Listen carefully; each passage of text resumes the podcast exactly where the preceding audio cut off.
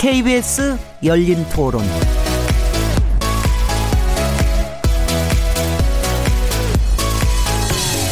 안녕하세요. 묻는다 듣는다 통한다. 케이비에스 열린토론 진행자 시민 김진혜입니다.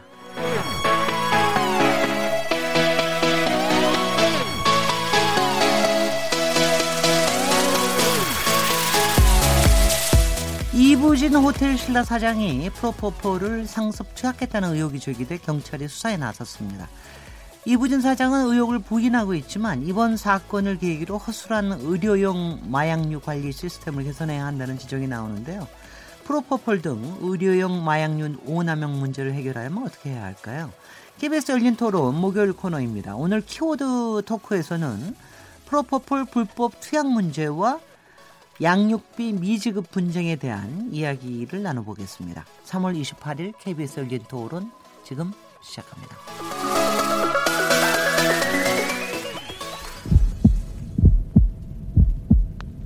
살아있습니다. 토론이 살아있습니다. 살아있는 토론, 케이비에스 열린토론. 토론은 라디오가 진짜입니다. 진짜 토론, 케이비에스 열린토론. 케이비에스 열린토론, 청취자 여러분께서도 토론에 참여하실 수 있는 방법 안내해드리겠습니다. 오늘 키워드 토크 코너에서는 이부진 호텔신라 사장 프로포폴 상습 투약 의혹을 계기로 의료용 마약류 관리 시스템의 문제를 살펴보고 양육비 미지급 분쟁에 대한 이야기도 나눠볼 텐데요. 청취자 여러분께서는 프로포폴 불법 투약 문제가 빈번히 발생하는 이유가 무엇이라고 보십니까? 프로포폴을 투약받아본 경험이 있으시거나 중독 가능성과 관련해서 의견이 있으신 분들은 문자 보내주십시오. 또 일부 의료인들이 프로포폴 같은 의료용 마약류를 이용해서 돈을 버는 행위는 어떻게 봐야 할지, 또 관련해서 어떤 대책이 필요할지 청취자 여러분들의 생각을 듣고 싶습니다. 이와 함께 양육비 미지급 분쟁에 대한 다양한 사례도 듣고 싶은데요. 양육비 미지급 문제로 어려움을 겪으신 분들의 목소리도 듣고 싶습니다. 양육비를 주지 않는 부모의 얼굴과 신상 정보를 공개하는 것에 대해서는 어떻게 보시는지, 양육비 지급명령 제도의 실효성을 높이려면 어떤 대책이 필요하다고 보시는지 다양한 의견을 듣고 싶습니다. 문자는 샤프 구칠삼공번으로 참여하실 수 있고요. 단문은 오십 원, 장문은 백 원의 정보 이용료가 붙습니다. 케이비에스 콩 그리고 트위터 계정 케이비에스 오픈을 통하시면 무료로 참여하실 수 있고요. 케이비에스 열린토론은 매일 새벽 한 시에 재방송됩니다. 팟캐스트로도 들으실 수 있고요. 청취자 여러분들의 열띤 참여를 기대합니다. 자, 그럼 오늘 케이비에스 열린토론 목요일 키워드 토크 코너 함께하실 패널 네 분 소개해드리겠습니다. 민변 부회장이시자 참여연대 정책위원으로 활동하고 계신 김남근 변호사님 나오셨습니다. 네, 안녕하십니까. 김남근 변호사입니다. 한국여성변호사의 이사이신 손정혜 변호사님 자리하셨습니다. 안녕하세요. 손정혜입니다. 범죄심리 전문가 이웅혁 건국대 경찰학과 교수님 나오셨습니다. 예, 반갑습니다. 오랜만에 자리해 주셨는데 오한진 을지대 병원 가정의학과 교수님 모셨습니다. 안녕하세요. 오한진입니다. 나와서, 나와주셔서 감사드리고요. 특히 사실 김남근 변호사님한테는 좀 오늘 같은 자리에서는 그걸, 이걸 어떻게 해야 되나? 축하를 드려야 되는 건가? 아니면 우리가 치하를 해도 되는 건가요? 어떻게 해야 되는 건가요? 수고하셨다고. 아, 수고하셨다. 네. 아, 저, 저희가 어저께 토론 주제로 자, 저, 잡았던 이번에 주총, 대한항공 주총에서 어, 조중호 회장 사, 저, 이, 이사 연임을 저지한 이 과정에서 민변의 부회장으로서 굉장히 어, 역할을 많이 했죠. 제가 조양호 회장이라고 안, 라고 안 그러고 또 뭐라고 그랬습니까? 조양호 회장. 네. 그래서 이번에 역할을 어저께 그저께 한 텔레비에서 엄청나게 많이 봤습니다. 수고하셨습니다. 네, 네, 뭐 근데, 소감 한마디 얘기해 주시죠. 네, 뭐 감사합니다. 근데 뭐 저보다도 이제 많은 소액주주들이 이제 역할을 해주셨어요. 한 백오십 분 정도 이상의 이제 분들이 위임을 해주셨는데요. 물론 이제 그 중에는 또 주총장이 다 못 가져간 분도 있습니다. 나중에 오신 분들이 있어가지고. 네. 근데 해외에 계신 뭐 멕시코나 그 뭐 캐나다 같은 데서 보내주신 분도 있고 지방에 계신 분들이 직접 올라와서 주신 분도 있고 또 대한항공 직원들은 탄압도 굉장히 마, 많이 받는 네. 상황이었는데도 몰래 와서 이렇게 위임을 해주신 분들도 있어서 결국 그런 분들의 어떤 이제 그 평생시에는 이렇게 사회적 문제에 별 관심을 갖지 않고 주총 이런 문제도 별로 관심을 갖지 않았던 분들인데요. 이번만큼은 좀 적극적으로 자기의 권리를 행사를 해서 네. 이런 불법적인 행위를 하고도 책임을 지지 않는 이런 어떤 재벌 총수들의 문화에 대해서 좀 책임을 물어야 되겠다라는 부분들이 이제 여론으로 이렇게 모아지면서 그런 여론에 따라서 이제 외국의 기관 투자자들도 반대 의견을 표시하기로 하고, 네. 국민연금이나 사학연금, 공무원연금 같은 이제 공적연금들도 이제 그 공적인 역할을 해야 되겠다고 자각을 하게 된 것이고요. 네. 또 놀라운 것은 이제 우리나라 민간기관 투자자들도 이제 이런 사회적 여론 때문에 네. 대부분은 이제 재벌 총수일가들에 대한 찬성 지지 의견을 하는 음. 거수기 역할만을 했었었는데, 이번에는 찬반 의견을 나눠서 투표를 해서 네. 민간기관 투자자들 속에서도 이 조양호 이사에 대한 어떤 연임 반대 표결들이 많이 나왔다는 것입니다. 네네. 이 어저께 나오셔가지고 이런 얘기를 해주셔야 되는데, 청취자 여러분, 어저께 저희가 했던 토론에 대한 에이에스를 오늘 좀 했습니다. 감사 감사드립니다. 자, 그러면 이제 오늘 키워드 토크에 이제 본격적인 토론을 해야겠습니다. 이제부터 본격적인 토론 출발합니다. 케이비에스 열린토론. 아, 정말 그 고위층의 사회 재벌가에서 그렇게 불법 마약류 검출했다는 것이 아니라고 보고 진짜 사법 처리 일벌백계 해야 된다고 생각합니다. 어, 상상 초월이죠. 지도층으로서 그런 건 너무 안 좋죠. 프로포폴 맞은 거는 팩트인 것 같고, 근데 의료법에 적법한 거냐 위법한 거냐의 문제인데, 수사기관에서 지금 압수수색했으니까 장부나 그런 거 보면 적법하게 처방된 건지 아닌지 나오지 않을까요? 의혹이라면은 정확하게 의혹인지 아닌지 사실관계가 명확하게 밝혀지기만 하면은 될 것 같다고 생각합니다. 그런 부분들을 어, 명확하게 확인되는 과정을 걸쳤으면 좋겠습니다. 예. 제가 생각했을 때는 국가에서 빨리 조치를 취해서 마약류를 진짜 뿌리 뽑아야 된다고 생각합니다. 그 의료를 하시는 분들의 어떤 권한 침해 문제가 나올 수 있어서 글쎄요, 쉬운 문제는 아닌 것 같은데, 이런 거를 잘 관리하고 있는 관리 대장이라든가 데이터베이스 체계가 잘 되어 있을 거라고 생각을 하고 있는데요. 기사를 잠깐 본 바로는 관리가 안 되고 있는 것 같아서 좀 안타깝습니다. 예. 마약 관리는 철저하게 관리를 할 수 있도록 그런 시스템을 구축을 할 수 있도록 했으면 좋겠습니다. 네, 시민들 목소리 들으셨는데요.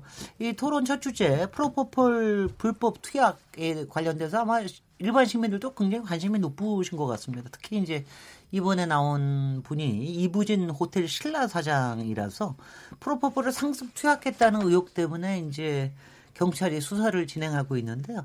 이웅혁 교수님의 의혹이 굉장히 빠르게 진행되고 있는 것 같아요. 좀 설명을 해 주시죠. 네, 그러니까 그 강남 한 성형외과에 근무했던 직원에 의해서 제보가 이루어졌습니다. 그 제보의 내용인즉 이천십육년 일월부터 시월에 이르기까지 호텔 신라 이부진 사장이 적어도 한 달에 두 차례 이상씩 프로포폴을 프로포폴을 투약을 받았다. 네. 근데 프로포폴이 이제 향정신성 의약품에 해당이 되기 때문에 이것이 마약류에 해당이 분명히 됩니다. 네. 그러니까 에, 마약을 복용한 것이 아니냐 이런 의혹을 에, 경찰에서는 내사 단계에서 이와 같은 에, 언론의 제보를 통해서 에, 이십이일 날 강남경찰서와 강남보건소에서 일단 내사 차원 또는 현장 조사 차원에서 합동 점검을 했습니다. 네. 즉 이미 제출을 이제 요구를 한 거죠. 병원 측에 관련된 여러 가지 진료 기록부라든가 마약 관리 대장 등을.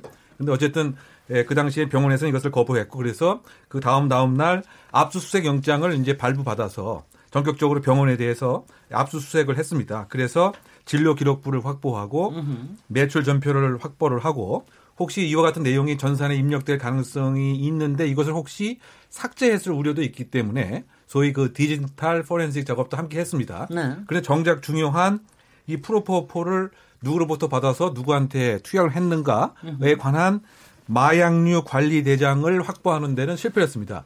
왜요? 이것이, 이것이 사실상 이제 그 보존 기한이 이 년에 국한되기 때문에 그 이천십육년에 발생한 것이기 때문에 네, 네. 이 년이 지나서 그건 파기했단 네, 말이에요. 파기했기 때문에 이것을 네. 확보하지는 못한 이런 상황이고요. 네. 어쨌든 요약을 하게 되면 경찰에서는 진료 기록부를 조작 누락해서 사실은 이부진 사장에게 불법적으로 투약한 것은 아니냐, 이러한 이제 혐의를 두고서 수사가 시작 중인 네. 셈이고요. 그런데 구체적인 증거는 아직은 없고, 음흠. 그래서 어, 병원 장만을 먼저 이제 입건을 해서 압수한 수석 어, 어, 증거물들을 현재 분석 작업을 하고 있는 상황입니다. 네, 이 부분에 대해서는 이제 오한진 교수님께서 제일 먼저 질문을 안 드릴래 안 드릴 수가 없는데, 이번에 네, 네. 어떻게 보고 계십니까, 이 사건?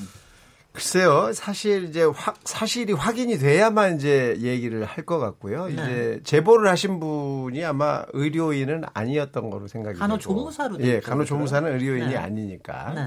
그러니까 이제 사실 의료인이라고 하면 환자의 정보를 누설하거나 또는 발표하면 안 되는 걸로 돼 있잖아요. 그런데 네. 이분은 이제 그런 쪽에서는 좀 뭐 사실 의료인이 아니다 보니까. 아, 자기가 알고 있는 내용을 제보를 하신 것 같습니다. 네. 그 제보를 했으면 이제 그 다음에는 정확한 사실관계가 확인이 돼야 되는데 아직은 확인이 잘 안 된 것 같고요. 네. 또 한 가지는 이 마약류 관리대장 보관기간이 이 년으로 한정돼 있다는 것이 이제 지금 현재 마약류 관리대장을 확보하지 못했기 때문에 증명하는데 굉장히 어려움이 있지 않나 이런 생각이 좀 들고 있습니다. 아니 왜 이 년만 해요? 그건 뭐 제가 이유가, 이유 알 수는 혹시? 없습니다. 예, 제가 알 수는 없고 네. 이게 사실 상당히 중요한 부분이기 때문에 오랜 기간 관리를 해도 될 것 같고 네네. 진료 기록부도 사실 상당히 오랜 기간 그 보관을 해야 되고 폐업을 할 때도 보건소에 가서 보관을 하게 돼 있거든요. 네. 그러니까 이것도 아마 그런 식으로 이제 조치를 좀 취해야 되지 않을까 이런 생각이 듭니다. 네. 예. 사실 제가 패널 줄게 그거 먼저 질문해야 되는데 프로포폴 맞아 보셨어요? 이웅혁 교수님 못, 못 맞아보셨어요. 그러니까 그게 이제 예를 들면 내시경 등을 그렇죠. 할 때 네, 네. 사실은 이제 수면 유도제 형식으로 네. 투약을 하는 것이 일, 이 보통인 경우인 거죠. 네. 그런 측면에서 제가 내시경을 작년에 한번 했기 때문에 네. 마저 봤다 이렇게 답변을 드릴 기분, 수 있을 것 같습니다. 기분 좋으셨어요? 아, 그러니까 저는 그것이 프로포폴인지 몰랐다가 네. 지금 이런 사건들을 접하고 그 당시 제 느낌을 한번 반추해봤더니 네. 무엇인가 그 가볍게 기분이 상쾌해지고 그 다음에 무엇인가 잠을 푹 잔 네. 그런 느낌이 맞구나. 지금 생각해 보니까 그렇게 좀 아닐 수도 드네요. 있는데요. 프로포폴을 많이 안 씁니다 요즘에는. 네. 그래서 왜냐하면 이 이런 사건이 하도 많이 나서 어, 제, 대부분 큰 병원에서는 프로포폴을 거의 쓰지 음. 않습니다 요즘에는. 그래서 네. 내시경 할 때 다른 네. 약제를 이용하지. 그렇죠. 예, 네. 프로포폴 많이 사용하지 네. 않습니다. 만약 그렇다면 아직까지 못 맞아본 셈이죠. 네. 아, 그러니까 비슷한 효과를 내는 다른 의약품도 있는 모양이에요. 아, 그럼요. 마취를 네. 마취 효과를 얻는 다른 약을 이용해서 요즘엔 하기 때문에 프로포폴을 큰 병원에서는 되게 쓰지 않습니다. 어, 어, 그 이유가 왜 그렇습니까? 아니, 자꾸 이런 프로포폴, 문제가 생기니까. 아니, 그러니까 중독의 문제가 생겼어요? 아니죠. 문제가 이렇게 자꾸 사회적으로 커지니까 그거 네. 말고 다른 걸로 쓰자. 부작용이 조금 더 있고 네. 깨어나는데 시간이 더 걸리더라도 우리가 괜히 그런데 구설에 휘달리지 않는 게 좋겠다 이런 생각이 더 아니, 많은 거죠. 프로포폴 자체는 효과는 굉장히 좋은 거로 알려져 있어요. 아주 좋죠. 예. 짧은 시간에 고통 없고 그리고 기분도 굉장히 좋게 맞습니다. 만들고. 하지만 이렇게 사회적으로 자꾸 문제가 되고 네. 직원 관리를 잘못하면 그 안에 남겨뒀다가 다시 쓸 수도 있는 부분이 있고 음흠. 이러다 보니까 그 관리를 우리가 더 신경 써서 하는 것보다는 차라리 다른 약제로 바꾸자 네. 이렇게 된 경우가 많은 것 같습니다. 어, 그래요. 그러니까 동네 병원에서 실제적으로는 좀 많이 사용하는 경향이 있다라고 이렇게 보고 있는 것 같은데요. 왜냐하면 그래요. 지금 말씀처럼 일단 비용이 상당히 그 저렴하고 음흠. 반면에 효과는 상당히 그 빠르다. 네. 다만 이제 혹시 이것에 이제 중독된 일부 그 환자들이 병원을 막 저 옮겨 다니면서 음흠. 아, 한번 또 놔주세요, 놔주세요. 뭐 이와 같은 이제 상당히 그 부담감이 있다 보니까 적은 병원에서는 뭐 간혹 가다가 계속 뭐 사용하는 경우도 있지만. 지금 박사님 말씀하신 대로 큰 병원에서는 여러 가지 뭐 형사적 그 책임과 이런 오남용에 대한 부담감 뭐 이것 때문에 최근에는 사용하지 않고 있지만 어쨌든 간에 그 요 몇 년 사이에 봐도 예를 들면 호기심으로 예를 들면 간호사가 병, 저 화장실에서 복용하다가 뭐 사망하는 사건도 있고요. 또는 이 프로토콜이 절취의 그 대상이 돼갖고 프로토콜이라고 아까부터 잠깐만요. 프로포폴. 예, 프로포폴이 말이죠. 그래서 절취의 대상이 돼 이걸 훔쳐서 맞아요. 다른 데서 네. 또 팔기도 할 수가 있는 겁니다. 이게 네, 네. 한 저 병에 뭐 오십만 원 이상씩 이제 팔리고, 예, 팔리고 네. 이러다 보니까 이제. 그 절취의 값어치도 이제 높아지게 되었다. 아, 예. 제가 조금 프로포폴 설명을 조금 드리면 예, 예. 이건 아주 빠르게 아주 단시간에 사용할 수 있고 아주 효과가 좋은 전신 마취제의 일종이고요. 네. 회복이 빠르고 부작용이 없습니다. 그다음에 이것은 지용성이어서 대두유, 콩을 콩에서 만든 기름에 녹여서 씁니다. 웃기, 그러다 웃기네요. 그래서 색깔이 어. 하얗게 그 음. 보이고 그래서, 그래서 우유, 우유 주사다 이렇게 우유 얘기를 주사다. 하는 거고요. 네. 콩에 알레르기 있는 분은 이 주사를 맞아도 알레르기가 생깁니다. 어, 그래요. 그렇기 때문에 그런 부분은 주의를 하셔야 되고 이것은 일단 이 작용하는 기전이 딱 몸에 들어오면 우리 몸에서 잠을 자라라는 신호를 확장시키고 음흠. 그다음에 아주 행복하다라는 느낌을 주는 도파민을 분비를 촉진시킵니다. 그렇기 네. 때문에 상당히 기분도 좋고 잠도 푹 잔 것 같은 느낌을 가질 수가 있는 거죠. 네. 그래서 일반적으로 아주 짧은 시간에 해야 하는 시술이나 수술에 이용이 되고 어, 한 십 분 정도 지속이 되거든요. 한번 네. 쓰면. 그다음에 간을 통해서 대사가 되고 소변으로 다 나옵니다. 네. 그래서 몸에서 흔적이 남지 않아요. 축적되지 않습니다. 어, 그래요? 그러니까 쓰고 네. 나서 이걸 썼느냐 안 썼느냐를 사람을 데려다가 확인하기는 아주 어려운 그런 부분이 있어서 네. 쓰고 난 다음에는 찾을 길이 없거든요. 네. 그래서 마약류 관리대장 지금 하고 있는 마약류로 이미 이천십일 년에 지정이 됐잖아요. 아, 그럼 어디가 마약성이라는 거예요? 그러면은? 이거를 자주 쓰고 연속해서 계속 투약을 하면 네. 그 느낌에 계속적으로 노출되면서 마약하고 똑같이 중독성이 있습니다. 그걸 자꾸 음. 원하게 되는 거죠. 음. 그렇기 때문에 지금 마약류로 지정이 됐고 네. 그다음에 이걸 계속 쓰다가 사실 제일 큰 문제는 다른 것보다 이 약제가 마취 효과가 좋지만 수면 무호흡, 무호흡증이 나타나는 시간이 길고 음. 다른 것보다 훨씬 문제가 생길 가능성이 높습니다. 아, 장기간 놔두면 어허. 숨을 안 쉬는 거죠. 그러니까 아, 네. 반드시 의료인이 붙어서 이 사람이 숨을 잘 쉬고 있는지 숨 쉬는 게 멈춘 상태는 아닌지를 확인해야만 되는 거고 그래서 문제가 생기는 겁니다. 네. 사망 사건도 그래서 생긴 거고요. 몇 년 전인가 연예인들이 굉장히 중독이 돼서 자고 싶으면 연예인들이 여러 가지 스트레스에 못 자면은 이건 맞고 잔다. 뭐 이런 얘기들이 뭐 나오고 그랬었어요. 이천십삼 년으로 기억하는데 뭐 굉장히 유명한 배우들이었습니다. 네. 영화 배우부터 탤런트들이 상습적으로 투약했다라고 해서 재판을 받았고요. 네. 대부분이 이제 집행유예로 선고가 나긴 했었는데 그 당시에도 상습 투약 부분에 있어서 온 남용 문제가 굉장히 지적이 됐었고요. 뭐 일각에서는 좀 억울해하는 연예인들도 있다. 뭐 개인정보를 도용당했다 이런 주장도 있긴 했지만 그 당시에 굉장히 대중적으로 알려진 연예인들이 상습적으로 투약했다고 해서 실제로 처벌이 됐고요. 네. 저희가 이제 잘 알고 있는 마이클 잭슨의 사망 원인과 관련해서도 이 프로포폴 중독 문제가 사망의 원인이었다라고 음. 해서 말씀하신 것처럼 오남용의 문제는 굉장히 심각한데 원래는 이천십일 년 전까지는 저희가 프로포폴에 대해서 규제를 안 했습니다. 그러니까 마약이라고 딱 구, 규정이 있는 게 아니고 향정신성 의약품으로 이제 규정이 돼서 이제 마약류 관리에 관한 법률에서 이제 규제가 된다고 보시면 될 것 같은데 이 법에서는 향정신성 의약품이라는 것을 인간의 중추신경계에 작용해서 오용하거나 남용할 경우 심각한 위해가 발생하는 약물로 규정하고 있거든요. 그러면서 이제 자세하게 이야기하는 게 가장 중심이 되는 게 신체적, 정신적 의존성. 네. 이걸 한번 맞으면 저는 작년에 건강검진 받을 때 한 번도 위내시경을 못 해봤어요. 용기가 안 나가지고 항상 그 조영술 먹고만 사진 찍다 작년에 하려고 했더니 작년에도 대상이 아니어서 딴 거를 해서 못해서 한 번도 안 맞아봤는데 주변에서 그 좋은 걸 왜 안 맞고 여태까지 위내시경을 안 했냐고 표현하더라고요. 그러니까 실제로 내시경 과정에서도 프로포폴을 그냥 아주 단순한 기에 접해보신 분들은 기분 좋은 느낌이 든다는 거죠. 이걸 근데 자칫 어, 견제 없이 자기 통제력을 잃고 상습적으로 맞으면 그 기분 좋음에 빠져서 그 남용할 수 있고 그게 과거에는 규제가 안 되다 보니까 굉장히 심각했고 지금은 규제를 함, 함에도 불구하고 굉장히 강법이양의 중독자들이 존재한다라고 합니다. 음, 저도 대장 내시경 하면서 받아봤습니다. 기분 좋았습니다. 너무 잘 잤습니다.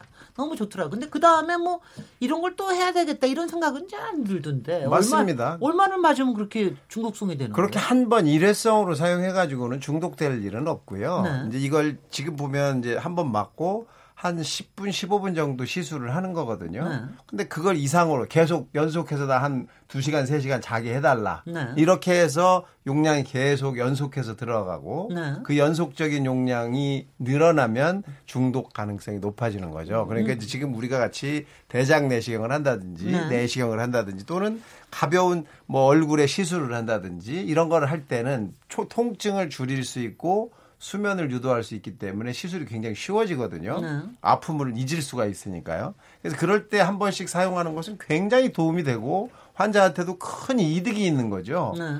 어, 값도 굉장히 싸고 그다음에 회복이 굉장히 빠르기 때문에. 하지만 이걸 이제 이용하는 사람들이 늘어나니까 문제인 거예요.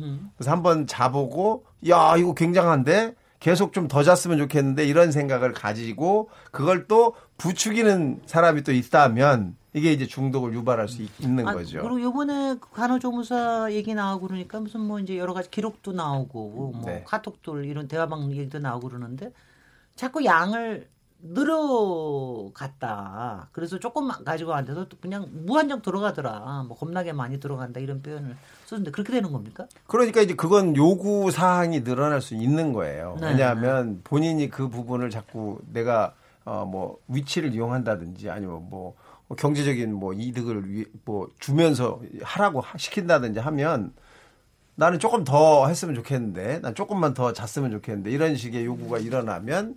그걸 사실 의료인이 그대로 거부하기도 좀 어려운 부분도 있고요. 혹시 혹시 저기 얼마인지 아세요? 값이요? 그, 네네. 그 한 한 대 맞으면은 뭐. 아니, 저는 안 써봐서 잘 모르겠습니다. 그, 네. 그 대, 대표적인 사례가 바로 그 전 마이클 잭슨 같습니다. 그게 그 천구백구십육 년 독일 가서 처음에 한번 맞아봤더니 네. 이게 아주 잠이 잘 오고 이렇게 됐다는 거죠. 마이클 잭슨이 느낄 음흠. 때. 그러고 나서 아예 이제 집에 그 주치의를 고용을 해서 네. 그 당일날 그 사망한 날도 그 아마 콘서트가 이제 있었던 것 같은데 잠이 안 오니까 네. 계속 이제 놔달라고 했던 거죠. 그러니까 그 마이클 잭슨 정도의 지위에서 의사에게 그렇게 요구를 그 했을 때 의사가 처음에는 뭐 조금 주저했지만 결국은 이제 놓아 달라는 대로 다 그 놓아 줬기 때문에 네. 결국은 이제 아까 오 박사님 말씀하신 무호흡증에 빠져서 결국 이제 그 사망이 됐다. 그렇죠. 음. 그러니까 처음에는 잠이 잘 오니까 그 다음에는 점점 점점 내성이 생겨서 양을 십 밀리리터 보통 그 정상인 같은 경우 한 십 밀리리터 정도가 뭐 적정하다고 하는데 네. 이것을 계속 그 늘려 나가기 때문에 결국 이제 사망이라고 하는 이런 상황까지 온 것 같은데 네. 지금 이번에 그 간호조무사의 그 예, 예, 지금 제보에 의하면 제보긴 합니다만 그 이부진 회장도 당일날 더 놓아달라고 계속 요구를 해서 네. 본인은 안 된다고 했지만. 예, 원장님에게 직접 연락을 해서 한번 해봐라. 음흠. 그래서 원장님이 이제 직접 뭐 통화를 한 다음에는 어떻게 되는지 모르겠다. 처음에는 원장님이 안 된다가 여기까지 얘기를 했는데 그만큼 이제 하나의 뭐 내성이 생겼을 가능성이 있는 것은 아니냐라는 것은 그 제보를 통해서 일단 한번 추정을 해볼 수 있는 상황이죠. 네, 네. 이제 김남근 변호사님은 조금 하드하게 들어가면은 이번에 그 성형외과로 이런 제보를 통해서 성형외과를 갖다 이렇게 조사하고. 그 다음에 나중에 압수수색까지 하고 이러는 과정에 대해서 어떻게 생각하세요? 일단 마약 할 수 있는 겁니까? 마약류에 대해서는 이제 그 마약류 유통들을 이제 통제를 해야 되기 때문에 네. 그 보건소 같은 이제 의료 감독기관에서 그 방문을 해서 이제 자료를 내놓을 것들을 요구를 하고 네. 그다음에 그걸 조사할 수 있는 권한이 있습니다. 근데 그래서 이제 경찰도 그런 걸 알았기 때문에 이제 보건소하고 같이 이제 갔던 것인데요. 근데 문제는 이제 의료법에 의하면은 보건소에서 이제 내놔라 이렇게 요구한 거에 대해서 거부한다고 해서 형사처벌 조항은 없어요. 네. 그냥 과태료 같은 행정벌만 있으니까. 근데 성형외과 쪽에서는 이제 아 그럼 내게 과태료 낼 테니까 나는 그냥 거부하겠다. 음흠. 그러고 버티니까 이제 방법이 없는, 없는 거죠. 거죠. 그러니까 결국은 이제 어떤 범죄 의심이 있어서 그걸 소명을 해가지고 법원으로부터 압수수색 영장을 좀 밟아와야 되는데. 네. 그러니까 이제 그런 좀 약간 편법은 있었다 볼 수가 있죠. 네. 근데 그럼에도 불구하고 이제 또 안 가고 계속 이제 이 박 삼 일 동안 거기서 버텼다는 거잖아요. 경찰의 네. 입장에서는. 근데 그런 거는 또 이름 또 이렇게 좀 인정할 부분은 있어요. 왜냐하면은 가면은 또 그 진료 기록부나 이런 걸 다른 데로 반출할 가능성이 그렇겠지, 많으니까 응. 그런 걸 감시하기 위해서 이제 있었다인데 사실은 조금 더 현명했다 그러면은 이제 좀 범죄 혐의가 있다면 압수수색 영장을 좀 발부 받으려했어야 되는데 네, 네. 아마도 이제 이게 뭐 이부진 씨 이렇게 또 이제 재벌가의 문제니까 음. 법원이나 이제 이런 데가 쉽게 또 영장을 발부해주지 않을 것 같다라는 생각에서 신속하게 정광석과 같이 이런 자료를 확보하려는 네. 그런 생각으로 아마 이제 보건소와 같이 가는 이제 그런 것들을 했던 것 같습니다. 그런데 네. 지금 의사 단체가 네. 이거 부분에 대해서 압수 진료 기록부 요청한 거에 대해서 경찰을 직권남용 혐의로 고발했다 그러던데.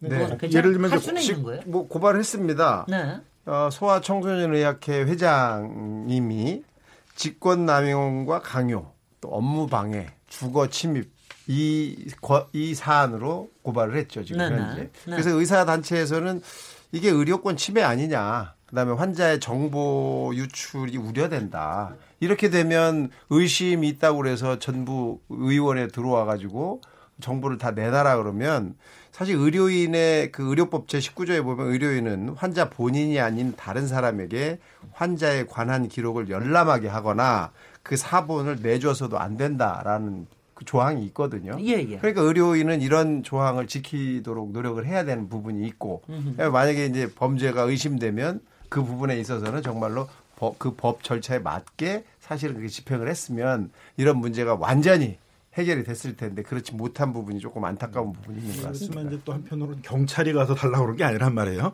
그거에 대해서 관리 감독할 수 있는 권한이 있는 보건소에서 마약류를 제대로 관리하는지 확인하기 위해서 그 관리대장을 달라 그런 거였으니까 줘야 네. 되는 거죠. 그걸 네. 거부한다 그러게 되면 형사처벌 조항이 없다 그러더라도 어쨌든 마약류를 제대로 관리하려면 감독기관들이 그 관리하는지를 확인하는 행정적인 아니, 절차는 필요한 거예요. 그건 맞습니다. 사실 네. 보건소에서 오면 마약류 관리대장과 마약류를 다 꺼내놓고 네. 숫자가 맞는지를 확인받아야 돼요. 사실은. 아, 그래요? 네네. 네, 네. 네. 그런데 지금 이번에는 마약류 관리대장을 내놓지 않은 거잖아요. 네. 그 부분은 조금 어떻게 해석을 해야 될지 그 법, 음. 법리적인 해석을 해야 될 것 같아요. 근데 보건소가 아니고 경찰도 이미 제출을 요구는 했었거든요. 네, 네. 근데 그게 위법한 수사였느냐라고 생각하면 저희가 뭐 얼마 전에 휴대전화 뭐 정준영 씨도 승리 씨도 다 이미 제출하고 갔잖아요. 네. 영장으로 압수한 게 아니라 이미 제출 형식으로 받은 거거든요. 그러니까 이미 제출에는 상당히 혐의점이 있는 상황에서 임의로 제출할 걸 요구했을 때 거부해도 되는 거예요.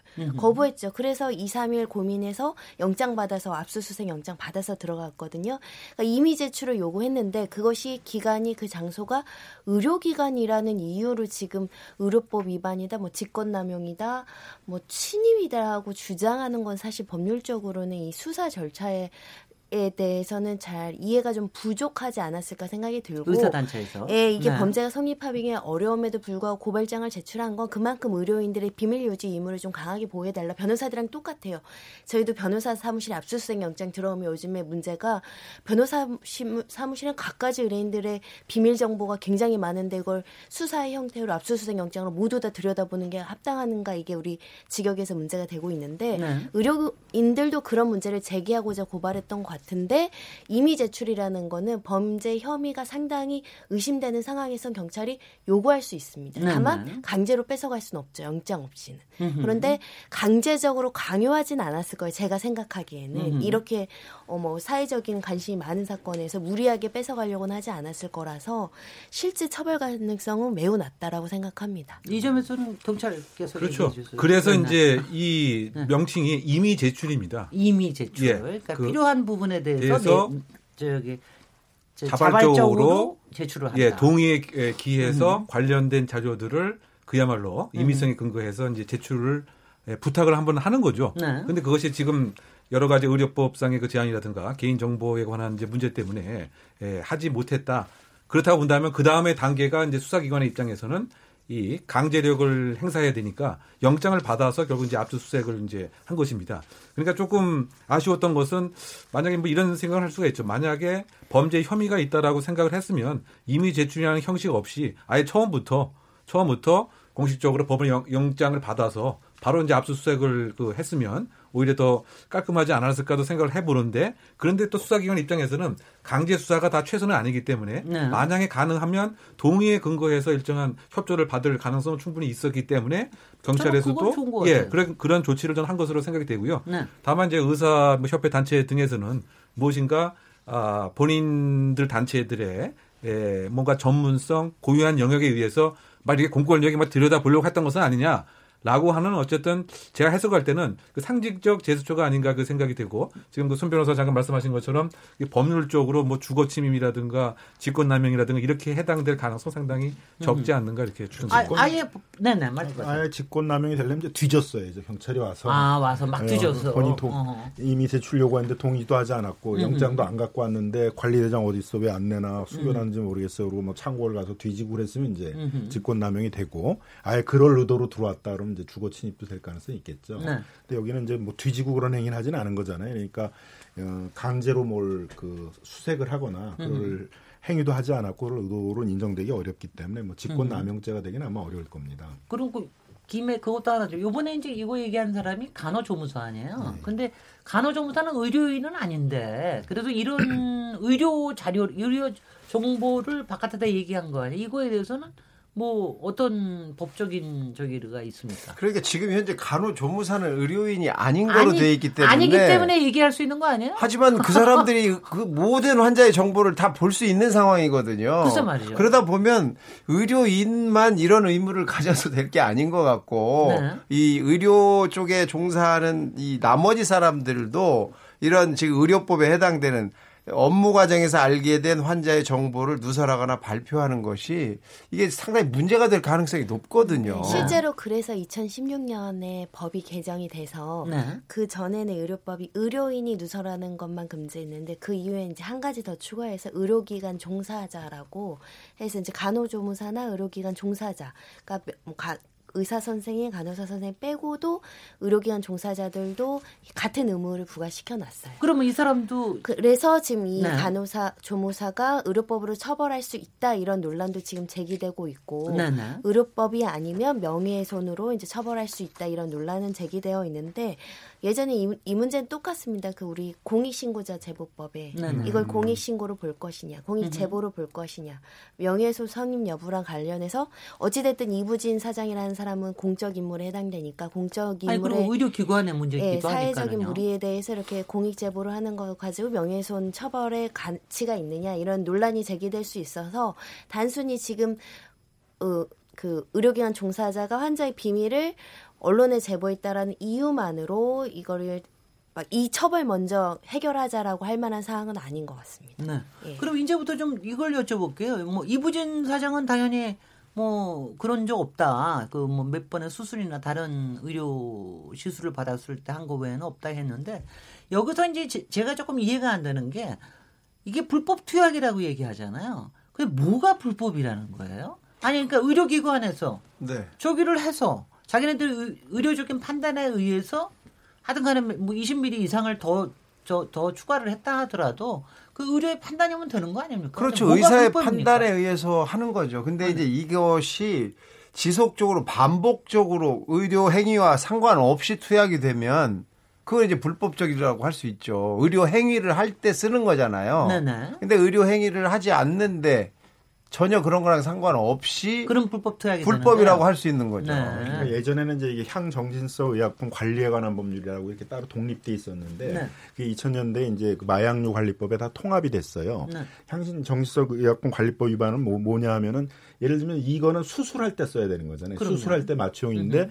그러면 눈꺼풀 수술했다는 건데 눈꺼풀 수술이라는 게 많이 할 수는 없잖아요. 뭐 많이 해도 한 두 번 했을 텐데 네네. 이거를 열 번 했다 그러면 이제 그거를 음. 눈꺼풀 수술을 열 번 했다고 인정해주기 어려울 거 아니에요. 이제 그럼 두 번은 원래 목적대로 쓴 거니까 문제가 안 되지만 음. 나머지 여덟 번은 이제 향정신성 의약품 관리법 위반이 되는 거죠. 지금의 네네. 마약류 관리법 위반이 음. 되는 거죠. 왜냐하면 네. 수술용 마취용으로 쓴 게 아니라 음. 다른 용으로 쓴 거잖아요. 그러니까 네. 그거는 이제 시술용, 수술용으로 쓴 게 아니기 때문에 이제 처벌을 받게 되는 거죠. 아, 그것도 불법이다. 네, 좀 더 구체적으로 보게 되면 네. 이제 기간하고 횟수 등을 이렇게 판정을 아, 합니다. 체크를 합니까? 예, 네. 예를 들면 이제 한 일 년에 막 사백 회 이상 프로포폴 시술을 받았다. 어느 한, 한 환자가? 예. 네. 그럼 이건 당연히 의료 목적이 아니고 다른 음. 목적이다. 음. 이와 같이 이제 불법의 명확한 이제 증거인 거고요. 네. 또 예를 들면 또 이런 경우도 있는 거죠. 프로포폴 자체가 필요 없는 수술인데 네. 마치 그것을 빙자해서 필요한 것처럼 한 경우 그것이 아까 우리가 얘기를 나눴던 지난번 연예인 사건들이 그겁니다. 그 시술이 카복시 시술이라고 얘기하는 것 같아요. 네, 그 살 빼기 위해서 하는 수, 시술이 있거든요. 예, 네, 그 지방 흡입 수술인데 네. 네. 여기에는 프로포폴 수면 마취가 필요 없는데 마치 지방 흡입 수술에는 필요해요. 지방 흡입 네. 수술은 굉장히 어려운 건데 카복시라고 해서 네. 이산화탄소를 요 복부 지방에다 집어넣는 그런 네. 시술이 있어요. 그거는 조금 아프거든요. 네. 그냥 깨 있는 의식이 음. 깨 있는 상태에서 할 수 있고 그래서 그건 되게 그냥 하는 시술이어서 음. 요건 좀 지방 흡입하고 조금 다른 네. 거예요. 그런데 공소장 내용에 보면 그렇게 했다. 굳이 이 프로포폴 시술이 필요 없음에도 불구하고 지방 흡입 카폭시 수술을 빙자해서 음흠. 이것을 평상시보다 너무 많이 에, 투약을 했다. 음흠. 그래서 이것은 에, 당연히 불법이다. 결국은 이제 에, 시기 어느 정도 기한이 되느냐, 그냥 투약 횟수, 그 다음에 명백한 치료 목적이 있느냐 이것으로 이제 불법과 합법을 프로포폴 투약의 기준으로 음. 삼고 있는 것이죠. 그런데 그래. 이 사건에서는 네. 이부진 사장이 그러면 나는 정당한 치료 목적으로 프로포폴을 했다고 하더라도 치료 목적이었다라고 이야기하면서 구체적으로 부위를 얘기를 했어요. 화상 치료하고 안검하수하고 몇 가지 얘기를 했거든요. 그런데 네. 문제는 그 치료 내역도 없다라는 거죠. 만약에 치료 내역이 존재하고 그것에 이제 수면 마취 보조제로서 프로포폴이 필요하냐는 의학적인 판단인데 네. 의학적인 판단이 있고 횟수가 그렇게 과하지 않는다. 그런 합법의 영향이 들어오는 거죠. 네. 그런데 실제로 그런 어떤 치료가 존재했느냐, 치료에 그 프로포폴이 존재하느냐, 그리고 그 정도 양이 필요하느냐, 이게 불일치하면 그 마취 보조제로서의 사용이 아니라 다른 목적으로 목적으로. 사용했다라고 음. 평가될 수 있는 거죠. 그러면은 지금 지금 현재는 이게 향정 정신석 약이기 때문에 모든 거는 다 기록하게 돼 있나요? 어, 혀, 저희가 이제 제도적인 개선이 좀 있었고요. 네. 그래서 이걸 기존에는 수기장부로 쓰게끔 했는데 이거 이게 이제 굉장히 네. 굉장히 이제 뭐 오류도 많고 누설도 되고 나중에 적발도 쉽지 않다 그래서 요즘엔 또 전산화하자라고 해서 음. 님스라고 전산화 이거는 박사님이 설명해 주시는 게 더 좋을 수도 있는데 네. 거기에는 질병, 인적사항, 양 이런 거 횟수, 일자 이런 걸 다 기재하게 되어 있거든요. 네, 네. 그런데 그 내역도 지금 어 조금 자세하게 분석돼 이제 분석 중이라고 보이는데. 용량이나 이런 게 틀리다 이런 이야기가 있고요. 네. 실제로 이 대화 내용, 그 간호사들과 간호조무사들이 있는 대화 내용에 이런 단어가 있어요. 마약 장부 파업이라는 게 있어요. 수량이 안 맞는다. 네, 네. 이건 이제 그 전산 시스템에 올릴 때도 이거를 여러 가지 수량을 조금 맞추려는 시도가 있었던 게 아니냐라는 추정을 할 수 있는 대목인 거죠. 네. 이게 사실 아, 이 점에서는 혹시 불법 유통도 있습니까? 있는 것 같습니다. 그래서 아, 뭐 지난번에도 뭐 그런 의사가 하나 뭐 문제가 됐던 경우가 있지 않습니까? 그걸 이제 말씀해 주시면 될 것 같고 사실 이런 이 양을 한 앰플을 다 써야 되거나 뭐 그, 그 앰플만 가지고 이용을 할 수 있게만 되면 누구나 용량이 똑같다면 네. 이런 문제 대장이 기록이 굉장히 쉬워요. 네. 그런데 그 사람마다의 쓰이는 용량도 다르고 으흠. 썼을 때 그걸 예측하기도 어려운 부분이 있고 네. 그러다 보니까 마약류 관리 대장에 쓰기가 이게 쉬운 게 아니에요. 그다음에 남잖아요. 네. 그럼 폐기가 원칙인데 폐기를 했는지 안 했는지는 직원만 알지 의사 선생님은 알 수가 없는 부분이 있어요. 어, 그래요. 그거를 모아뒀다가 다시 쓸 수도 있는 거고. 예. 어. 그러니까 이런 부분을 사실 병원 안에서 완벽히 해결한다는 건 굉장히 어려운 부분이 으흠. 있는 그런 상황입니다, 사실. 그래서 이제 이게 이제 수기로 하게 되면 병원만 남아 있게 되잖아요. 네네. 그리고 나중에 폐기를 하거나 그렇죠. 이렇게 될 수 있고 또 조작의 가능성이 음흠. 높기 때문에 그래서 이제 전산에 입력을 하게 되면 네. 파일이 식약품, 남아 있으니까 식약처에서 이제 이게 거기도 기록이 남게 되잖아요. 그래서 바꿀, 바꿀 거기서 이제 그 관찰을 할 수 있게 되니까 네. 수기를 하는 거에 비해서는 이제 조작의 가능성이라든가 이제 그런 도난이나 뭐 분실을 빙자한 어떤 유출의 가능성 이런 게 이제 현격히 떨어지는 거죠. 그래서 네. 작년부터는 이제 그런 제도를 도입을 했기 때문에 뭐 어느 정도는 이제 개선이 돼 나갈 텐데 이 사건은 이제 고, 고 전에 있었던 거니까 네. 이제 네.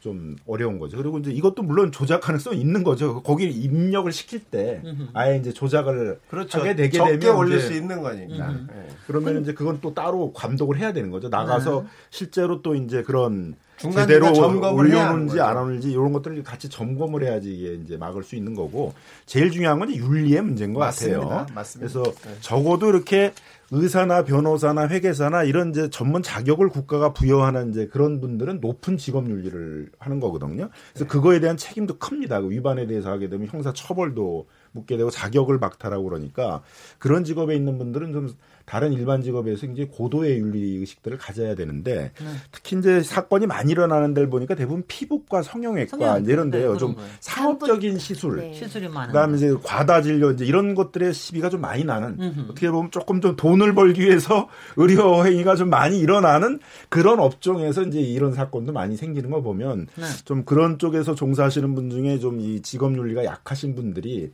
그 좀 많은 수익이 눈앞에 보이니까 뭐 보니까 한 이천구백 원짜리인데 뭐 오십만 원에 투약다고 그런데 나달라고 그러면은 그럼 어마어마한 이익이 남는 거잖아요. 그죠? 아니, 그 그 그거 그거 앰플 하나가 이천구백 원밖에 안 해요. 그렇죠. 약이니까 이제 그 싸, 그걸 싼 약이니까요. 어, 약은 어. 약가가 정해져 있으니까. 근데 이제 어. 불법 시술을 할 때는 이제 한 번에 뭐 오십만 원 뭐 이렇게 어. 하니까 벌써 뭐 하루 열 개만 해도 얼마입니까? 그러니까 또 떼돈이 보이잖아요. 네, 그러니까 자꾸 그 높은 직업 윤리를 발휘하셔야 될 고 그렇죠. 의사분들이 이제 자꾸 그 유혹에 빠지는 거죠. 그러면 어떻게 됩니까? 이게 만약 이렇게 불법 유통이나 아니면 불법 투약을 했다는 게 되면은 의사나 의료진은 어떤 저 처벌을 받게 되면 환자로서는 어떻게 됩니까? 아니 잘못하면 이게 사망을 할 수 있는 거기 때문에 네. 그런 뭐 처벌을 받고 이런 문제보다는 네. 사람이 죽고 사는 데 영향을 줄 수 있어서 이건 굉장히 아주 심하게 관리가 돼야 되는 부분인 거죠. 네.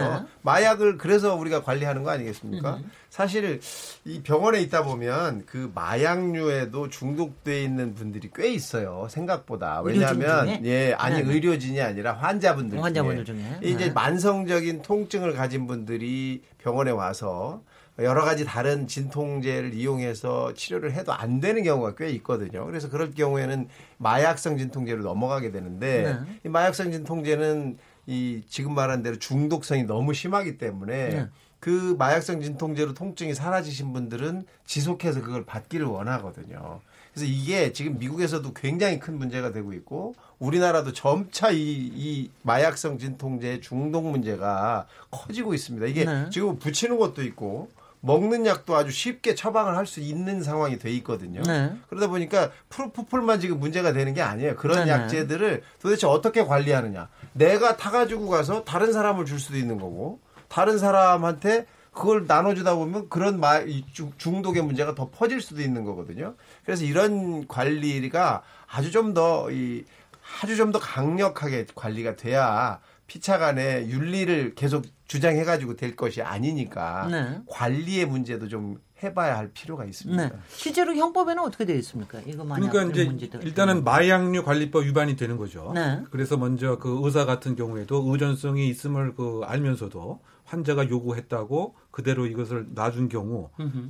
또 환자 역시 이것을 계속 요구한 경우 그 마약류 관리법 위반에 대한 이제 공범으로 예, 함께 이제 처벌이 그 되는 것이고요.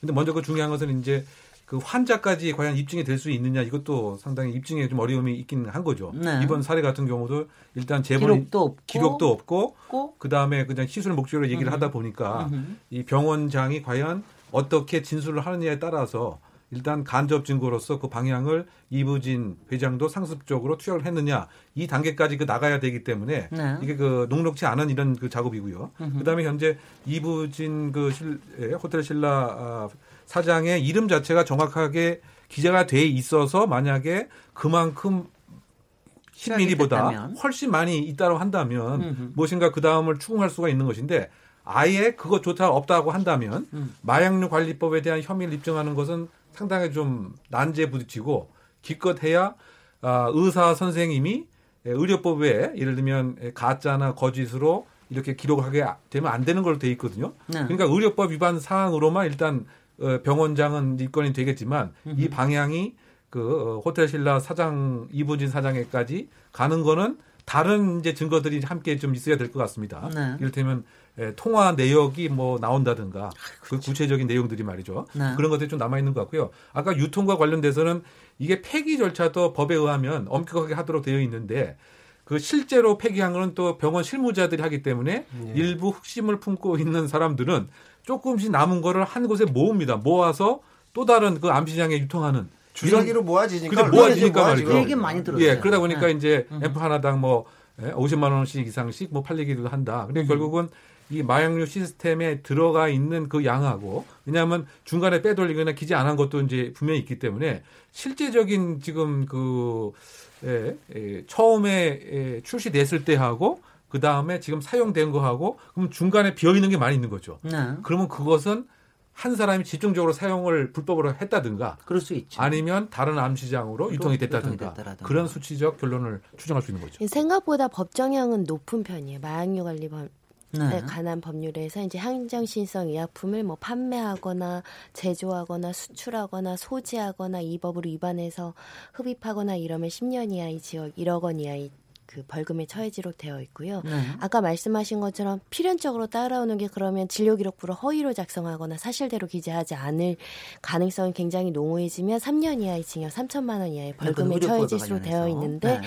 현재 이 그 H 성형외과는 마약류 관리법은 적용이 안 돼 있어요. 입건이 안 돼 있고 네. 의료법 위반으로 원장만 입건돼서 수사 중인 상황입니다. 네, 네. 또 향정신성이라는 의약품이 굉장히 많아요. 종류가 많거든요. 네. 이왕 얘기하신 김에 저희가 네. 알, 알기 쉬운 것들 몇 개만 여기서 얘기해 뭐 주시죠. 우리가 정, 정, 정서적으로 안정을 위해 쓰는 바리움이라든지 이런 약재들도 다 향정신성 의약품인데 이 쓰는 양이 많아지면 네. 매번 그걸 관리할 직원이 한 명이 필요한 거예요. 근데 개인 의원에서 그걸 위해서 직원 하나 쓰기도 참 답답한 부분이 있는 거거든요. 네.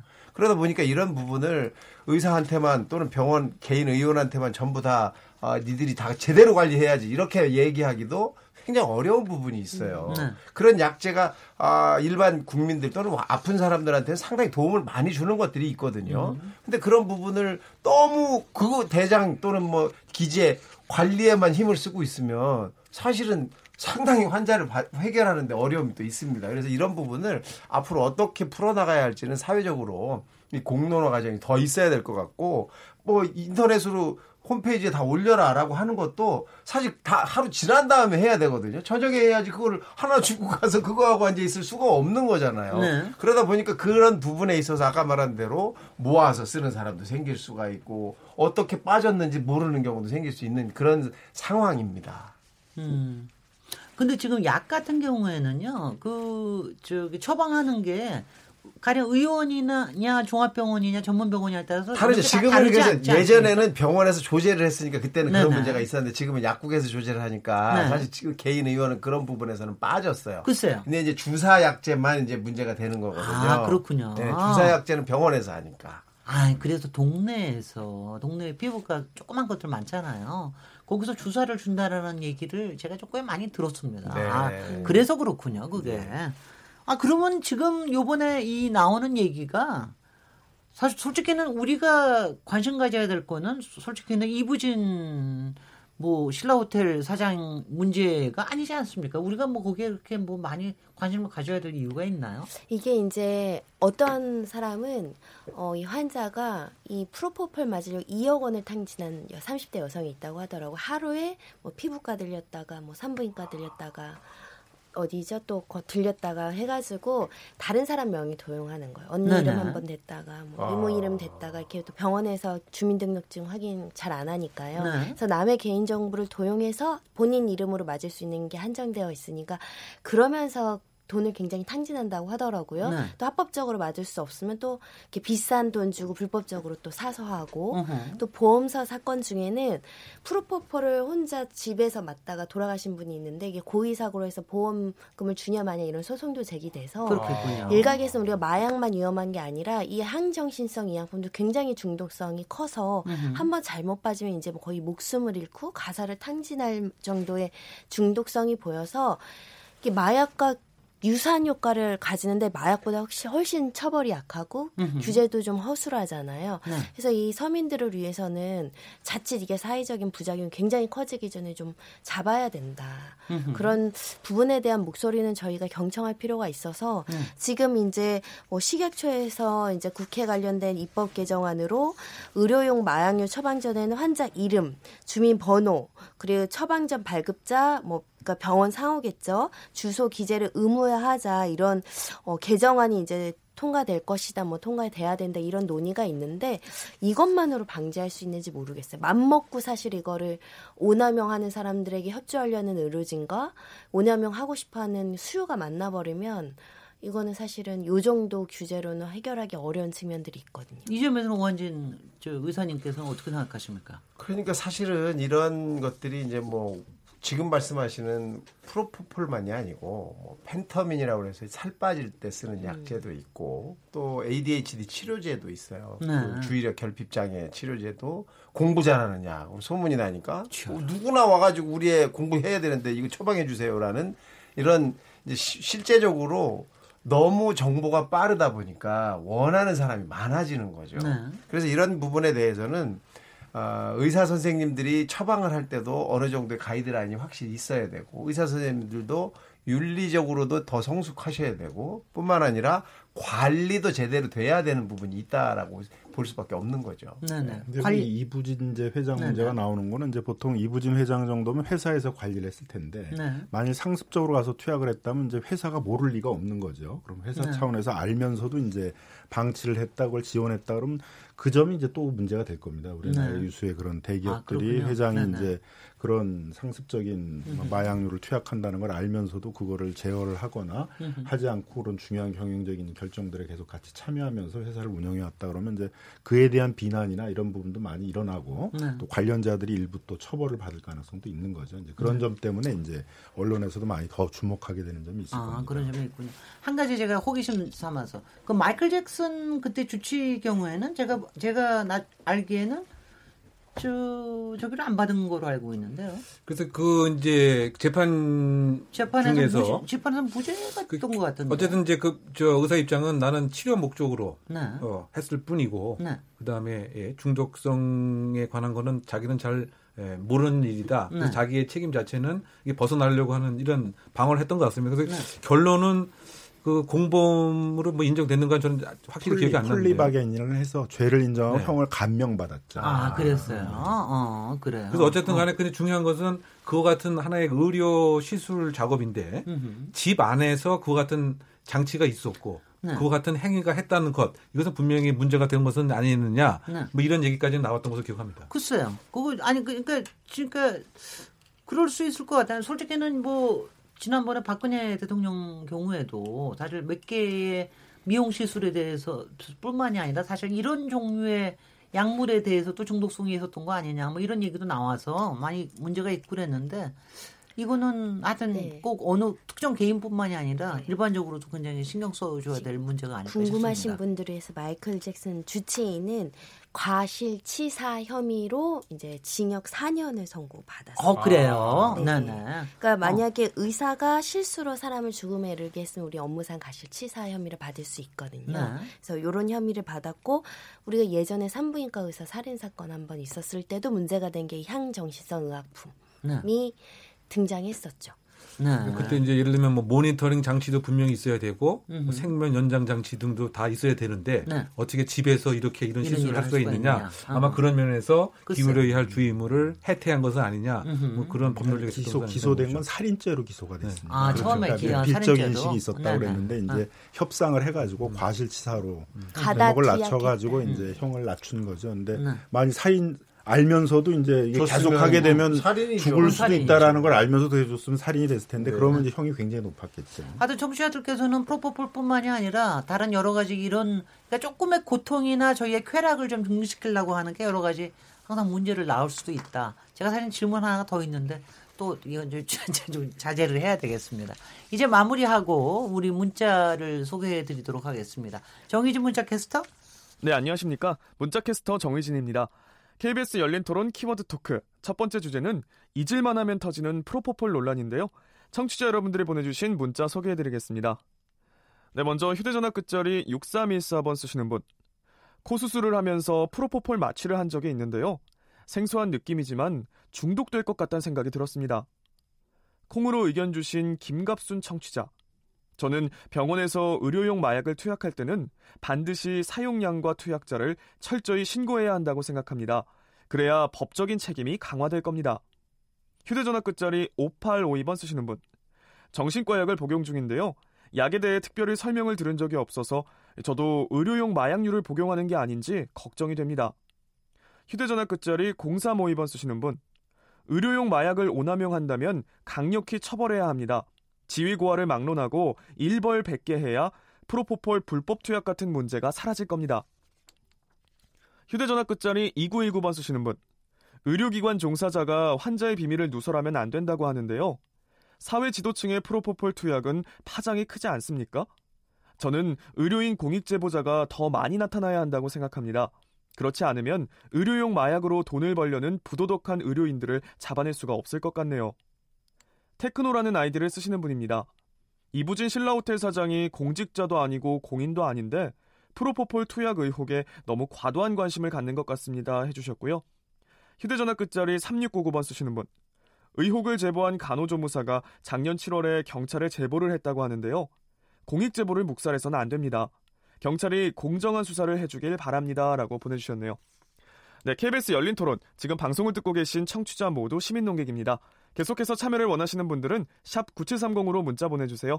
단문은 오십 원, 장문은 백 원의 정보 이용료가 붙습니다. 케이비에스 콩, 트위터 계정 케이비에스 오픈을 통해서도 무료로 참여하실 수 있습니다. 청취자 여러분들의 날카로운 시선과 의견 기다립니다. 지금까지 문자캐스터 정의진이었습니다. 네, 감사합니다. 정의진 문자캐스터. 저 오한진 교수님이 네. 조금 설명을 몇 개, 몇 개 전에 네, 답을 네, 해주시는 네. 게 좋을 것 같은데 네. 이 정신과 약을 복용 중인데 약에 대해 특별히 설명을 들은 적이 없어서 의료용 마약류를 보유하는 게 아닌가 이런 걱정한다는 네.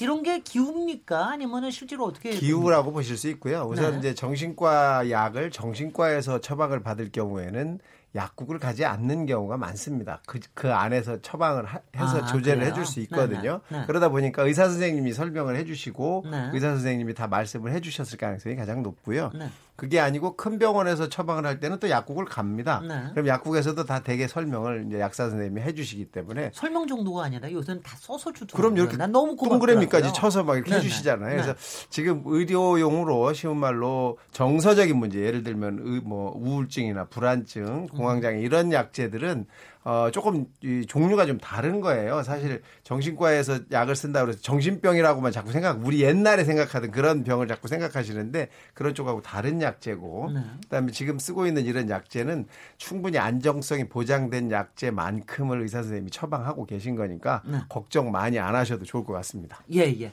오한진 교수님 어느 때처럼 우리의 건강에 대, 대해서는 항상 지켜주고 계시는 분입니다. 오늘 첫 번째 주제에 참여하시고 또 금방 가셔야 된다고 해서 네, 네, 네. 오늘 감사했습니다. 고맙습니다. 고맙습니다.